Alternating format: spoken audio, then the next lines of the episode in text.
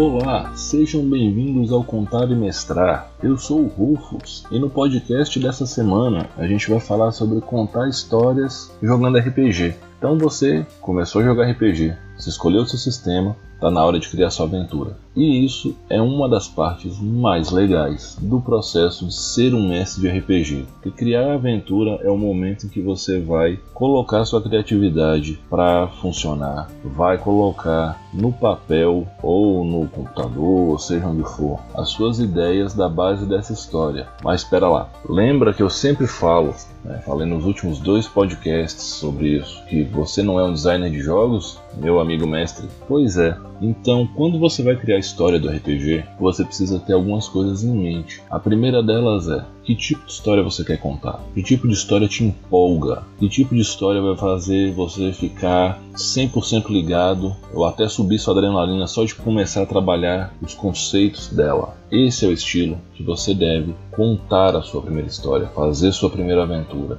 Depois disso, a gente tem alguns cuidadinhos para tomar. A gente não está fazendo um jogo de videogame, de computador, de mobile. Então, a nossa história ela não pode ser uma história fechada a ponto de limitar o que os outros jogadores vão trazer, né? Limitar no sentido de, ah, você só pode escolher quatro tipos de personagens porque é o que tem na história e não o que o sistema abarca, caso o seu sistema de regras trabalhe com classes de personagem. E pior ainda, caso for um sistema genérico, aí você fala, não, vocês têm que jogar com isso aqui, e você joga um sistema genérico, você automaticamente você está entrando em, em atrito com a proposta do seu sistema de regras. Então, lembrando, nós estamos criando um jogo linear, quadrado, por assim dizer, por mais que ele seja de mundo aberto. Segundo ponto para você lembrar: não dá para prever tudo o que vai acontecer durante a mesa. Então, assim, por mais que o seu grupo seja um grupo que joga há muito tempo junto, um grupo que tem grande sinergia, que as pessoas se conhecem, que as pessoas já sabem até um pouquinho do modus operandi contra o jogador um do outro, vocês não vão conseguir prever nem tudo que o mestre vai trazer, e o mestre não vai conseguir prever cem por cento do que os jogadores vão querer fazer. Então, automaticamente, a história vai ter que ter buracos, por assim dizer, por falta de um termo melhor, a gente vai ficar com buracos mesmo, para serem preenchidos pelas ações dos jogadores, e te dar uma folga quanto mestre para dar uma improvisada, porque você provavelmente, pelo menos uma vez por sessão, você vai ter que improvisar alguma coisa relativa à história, seja um nome de uma taverneira, de um guarda da cidade, seja alguma outra coisa que possa vir a acontecer, uma loja não prevista, uma estrada não prevista, sempre vai ter alguma coisa para você improvisar. Então, quanto mais espaço você deixa dentro da história, mais orgânica fica a sua improvisação e menos forçada. É um segredo que muitos mestres chamam de segredo, eu chamo de macete, preciso chamar dessa forma, que pode ser ilustrado na seguinte situação: tem uma bifurcação na estrada e eu preciso que os jogadores vão para a direita e eles foram para a esquerda. E aí, o que que tem na esquerda? Você pode simplesmente pegar tudo que tinha na direita e jogar na esquerda, trocando os nomes. Se você engessa demais e simplesmente coloca um monte de empecilho para forçar os jogadores irem para a direita, que é o caminho que você determinou, o jogo fica chato. Por outro lado, se isso não vai fazer diferença nenhuma e você vai colocar cem por cento igual o resultado da direita e da esquerda, não coloque uma bifurcação no caminho. Agora, se você quiser deixar a coisa um pouco mais orgânica, por assim dizer, você pode criar o escopo de uma cidade, de maneira geral, essa é uma cidade de médio porte, com X habitantes, com uma estalagem de boa reputação, uma de má reputação, e uma estrutura base de comércio de caravanas, né? Estou dando um exemplo de fantasia medieval porque é o que eu mais mestro ao longo da minha vida, né? Eu sou um apaixonado por fantasia medieval, embora eu goste muito de outros estilos, mas fantasia medieval, normalmente eu estou envolvido em pelo menos uma aventura dela. Voltando, você criou esse escopo geral de cidade.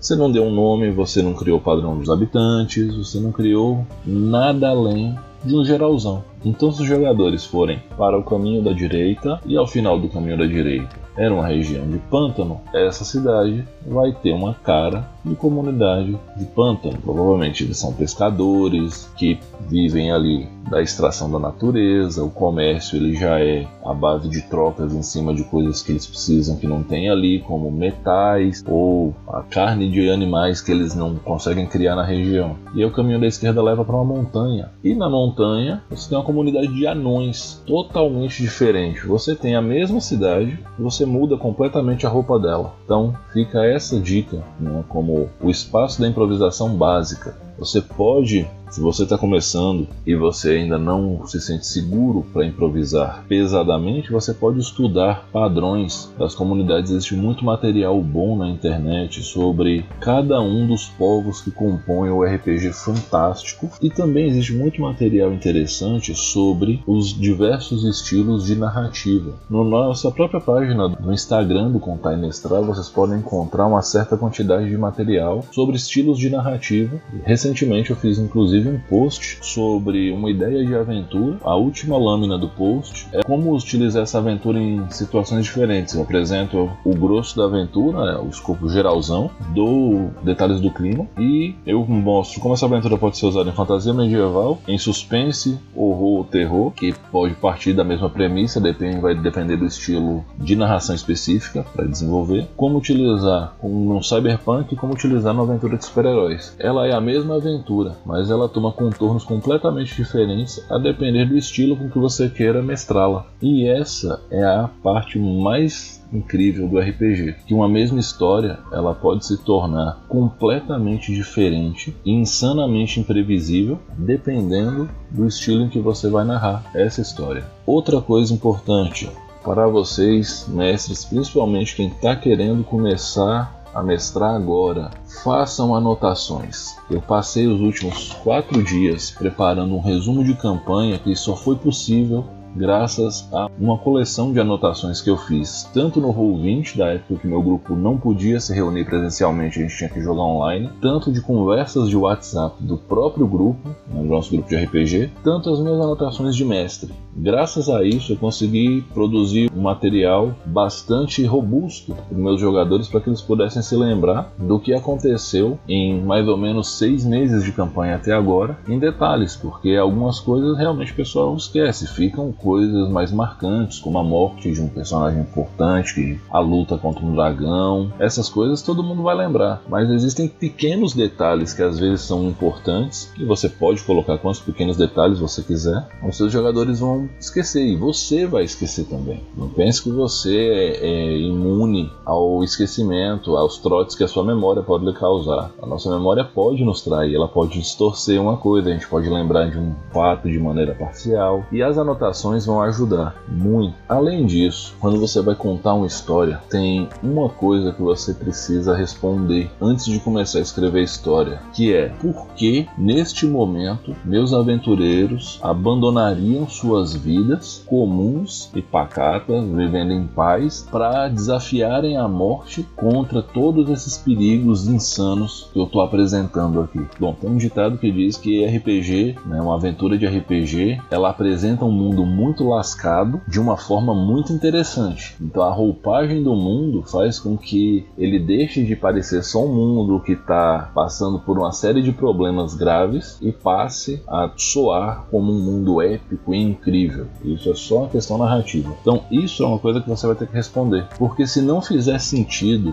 essa questão, se ela não fizer sentido, seus jogadores eles não vão ter tanto ímpeto para se aventurar pelo que você vai propor. Então faça essa pergunta e reflita sobre ela. Essa pergunta é feita pra, de você para você mesmo. Outra dica, para enriquecer o seu cenário da sua aventura, não importa se é um cenário que você está criando ou se é um cenário pronto, solicite aos seus jogadores que contem a história dos personagens deles. Não precisa ser um best-seller. Dois parágrafos, três parágrafos já dá um bom material de apoio para o mestre. Mas se eles quiserem escrever mais, deixe, quanto mais melhor. Você vai fazer uso dessas histórias deles para construir locais, organizações, personagens que podem vir a somar na história, os famosos N P Cs. Então, isso que você faz quando você pede aos seus jogadores que tragam as histórias dos personagens, que te mandem um arquivo no WhatsApp, que seja, ou te entreguem escrito mesmo, isso que você está fazendo é utilizando a ajuda deles, a colaboração deles para enriquecer a sua ambientação. Não jogue fora a história dos seus personagens e tente o máximo possível impedir que eles também o façam. Cobre deles assim: olha, lembrem que fulano de tal mora em tal região e vocês vão passar por lá,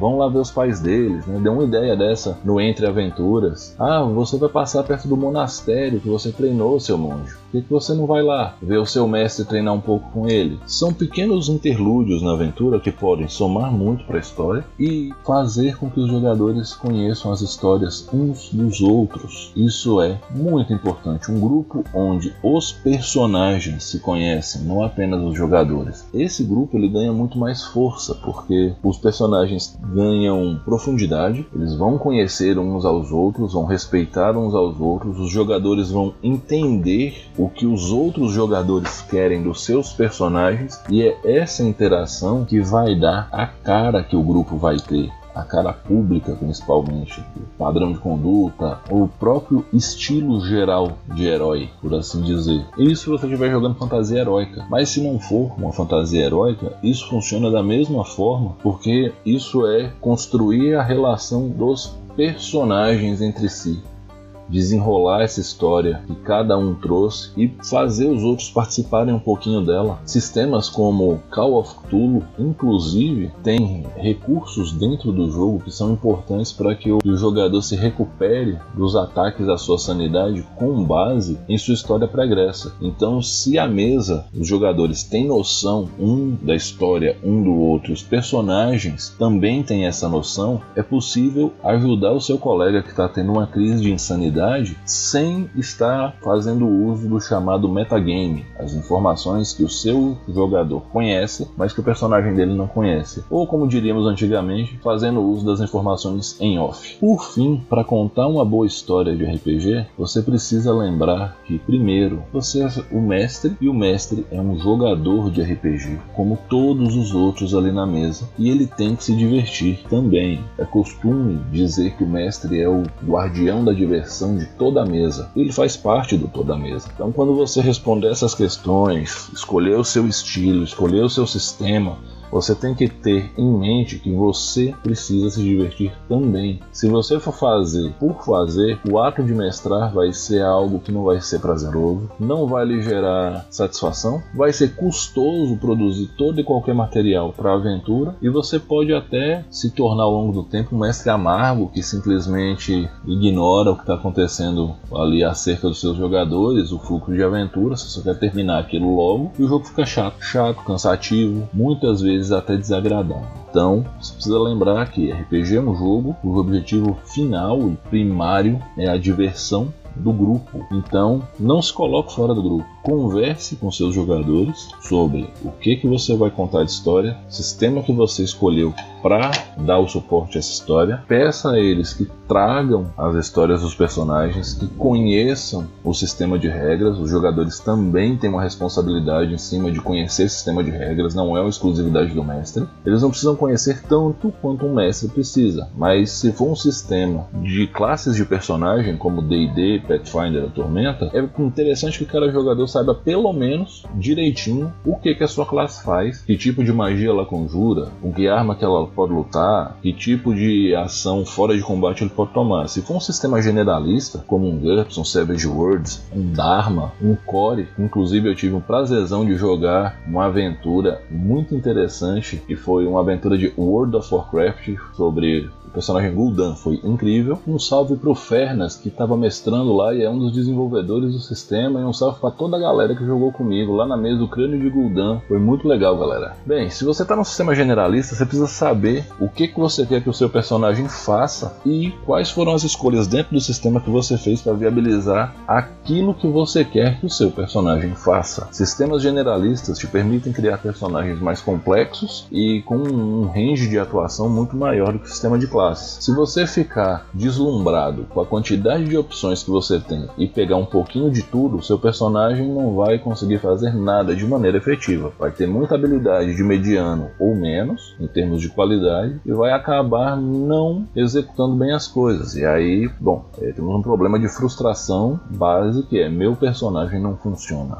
Então, mestre, converse com seus jogadores sobre isso se você vai mestrar um sistema generalista. Voltando, o seu guardião da diversão de todos, inclusive da sua. Converse com a galera, peça as histórias dos personagens para saber quem eles são, como eles se encaixam no seu mundo em termos de pontos de partida. Junte esses personagens através da resposta do questionamento: por que essas pessoas deixariam suas vidas comuns para se aventurar por esse mundo louco que eu estou propondo, por assim dizer. Por fim, lembre-se, você vai precisar improvisar. Sempre vai ter que dar uma improvisadinha. Não tente forçar o curso de ação dos personagens. Deixe a aventura seguir o seu fluxo. Muitas vezes as ideias vão vir naturalmente durante o processo. Isso chama brainstorm e é muito legal. Eu, sinceramente, eu adoro. E é isso. Fiquem atentos às redes sociais do Contar e Mestrar. Vocês podem me encontrar no arroba Contar e Mestrar no Instagram, ou no meu Instagram pessoal, arroba R.Mendes de Matos. Vocês podem me mandar mensagens pelo e-mail contar e mestrar arroba gmail ponto com, ou pelo direct do Instagram, ou aqui pelo Anchor também, onde inclusive vocês podem me deixar uma mensagem de voz. Lembrem-se, dividam o lanche, respeitem uns aos outros, se divirtam, usem álcool gel, máscara. Um grande abraço e até a próxima. Esse foi o Contar e Mestrar.